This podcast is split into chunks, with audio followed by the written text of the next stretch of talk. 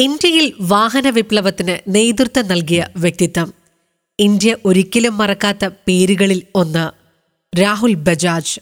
The story ടെലറിന്റെ പുതിയ എപ്പിസോഡിലേക്ക് എല്ലാവർക്കും സ്നേഹത്തോടുകൂടി സ്വാഗതം. നിങ്ങളോടൊപ്പം നിസ.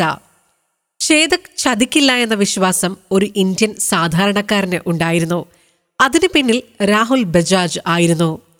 ആയിരത്തി തൊള്ളായിരത്തി മുപ്പത്തിയെട്ട് ജൂൺ പത്തിന് കമൽനയൻ ബജാജിന്റെയും സാവിത്രി ബജാജിന്റെയും മകനായാണ് രാഹുൽ ബജാജ് ജനിച്ചത്.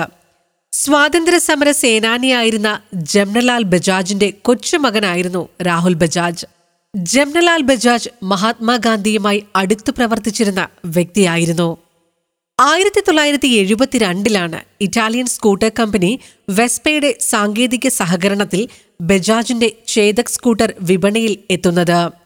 വർഷങ്ങൾക്ക് മുൻപ് ബുക്ക് ചെയ്ത് പത്ത് വർഷം വരെ വണ്ടി കിട്ടാൻ കാത്തിരുന്ന ചരിത്രം അന്ന് ചേതക്കിനുണ്ടായിരുന്നു.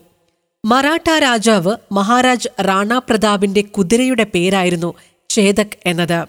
നിങ്ങൾക്ക് ബജാജിനെ തോൽപ്പിക്കാനാവില്ല എന്നായിരുന്നു അന്നത്തെ പരസ്യവാചകം.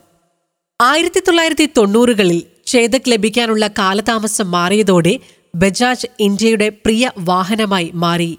പിന്നീടുള്ള വർഷങ്ങളിൽ വിൽപ്പന പൂർവാധികം വർദ്ധിക്കുകയും ചെയ്തു. രാഹുൽ ബജാജിന്റെ മുത്തച്ഛൻ ജംനലാൽ ബജാജാണ് ആയിരത്തി തൊള്ളായിരത്തി ഇരുപത്തിയാറിൽ ബജാജ് കമ്പനി സ്ഥാപിച്ചത്. നെഹ്റു കുടുംബവുമായും ഈ കുടുംബത്തിന് നല്ല ബന്ധം ഉണ്ടായിരുന്നു.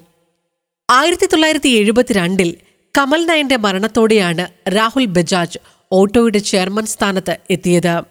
തൊഴിലാളികളുമായി നേരിട്ട് ഇടപെടുന്ന രീതിയാണ് രാഹുൽ ബജാജിന്റേത്. ആദ്യ സമയത്ത് അദ്ദേഹവും കുടുംബവും താമസിച്ചതുപോലും തൊഴിലാളികൾ താമസിക്കുന്ന പൂനെയിലെ ഫാക്ടറി കോളനിയോട് ചേർന്നായിരുന്നു. ഡൽഹി സെന്റ് സ്റ്റീഫൻസ് കോളേജിൽ നിന്ന് ഇക്കണോമിക്സിൽ ബിരുദവും ഹാർവേഡിൽ നിന്ന് എം ബി എയും നേടിയ ശേഷമാണ് രാഹുൽ ബജാജ് ആയിരത്തി തൊള്ളായിരത്തി അറുപത്തിയെട്ടിൽ ബജാജ് ഓട്ടോയുടെ ചീഫ് എക്സിക്യൂട്ടീവ് ഓഫീസറായി ചുമതലയേൽക്കുന്നത്.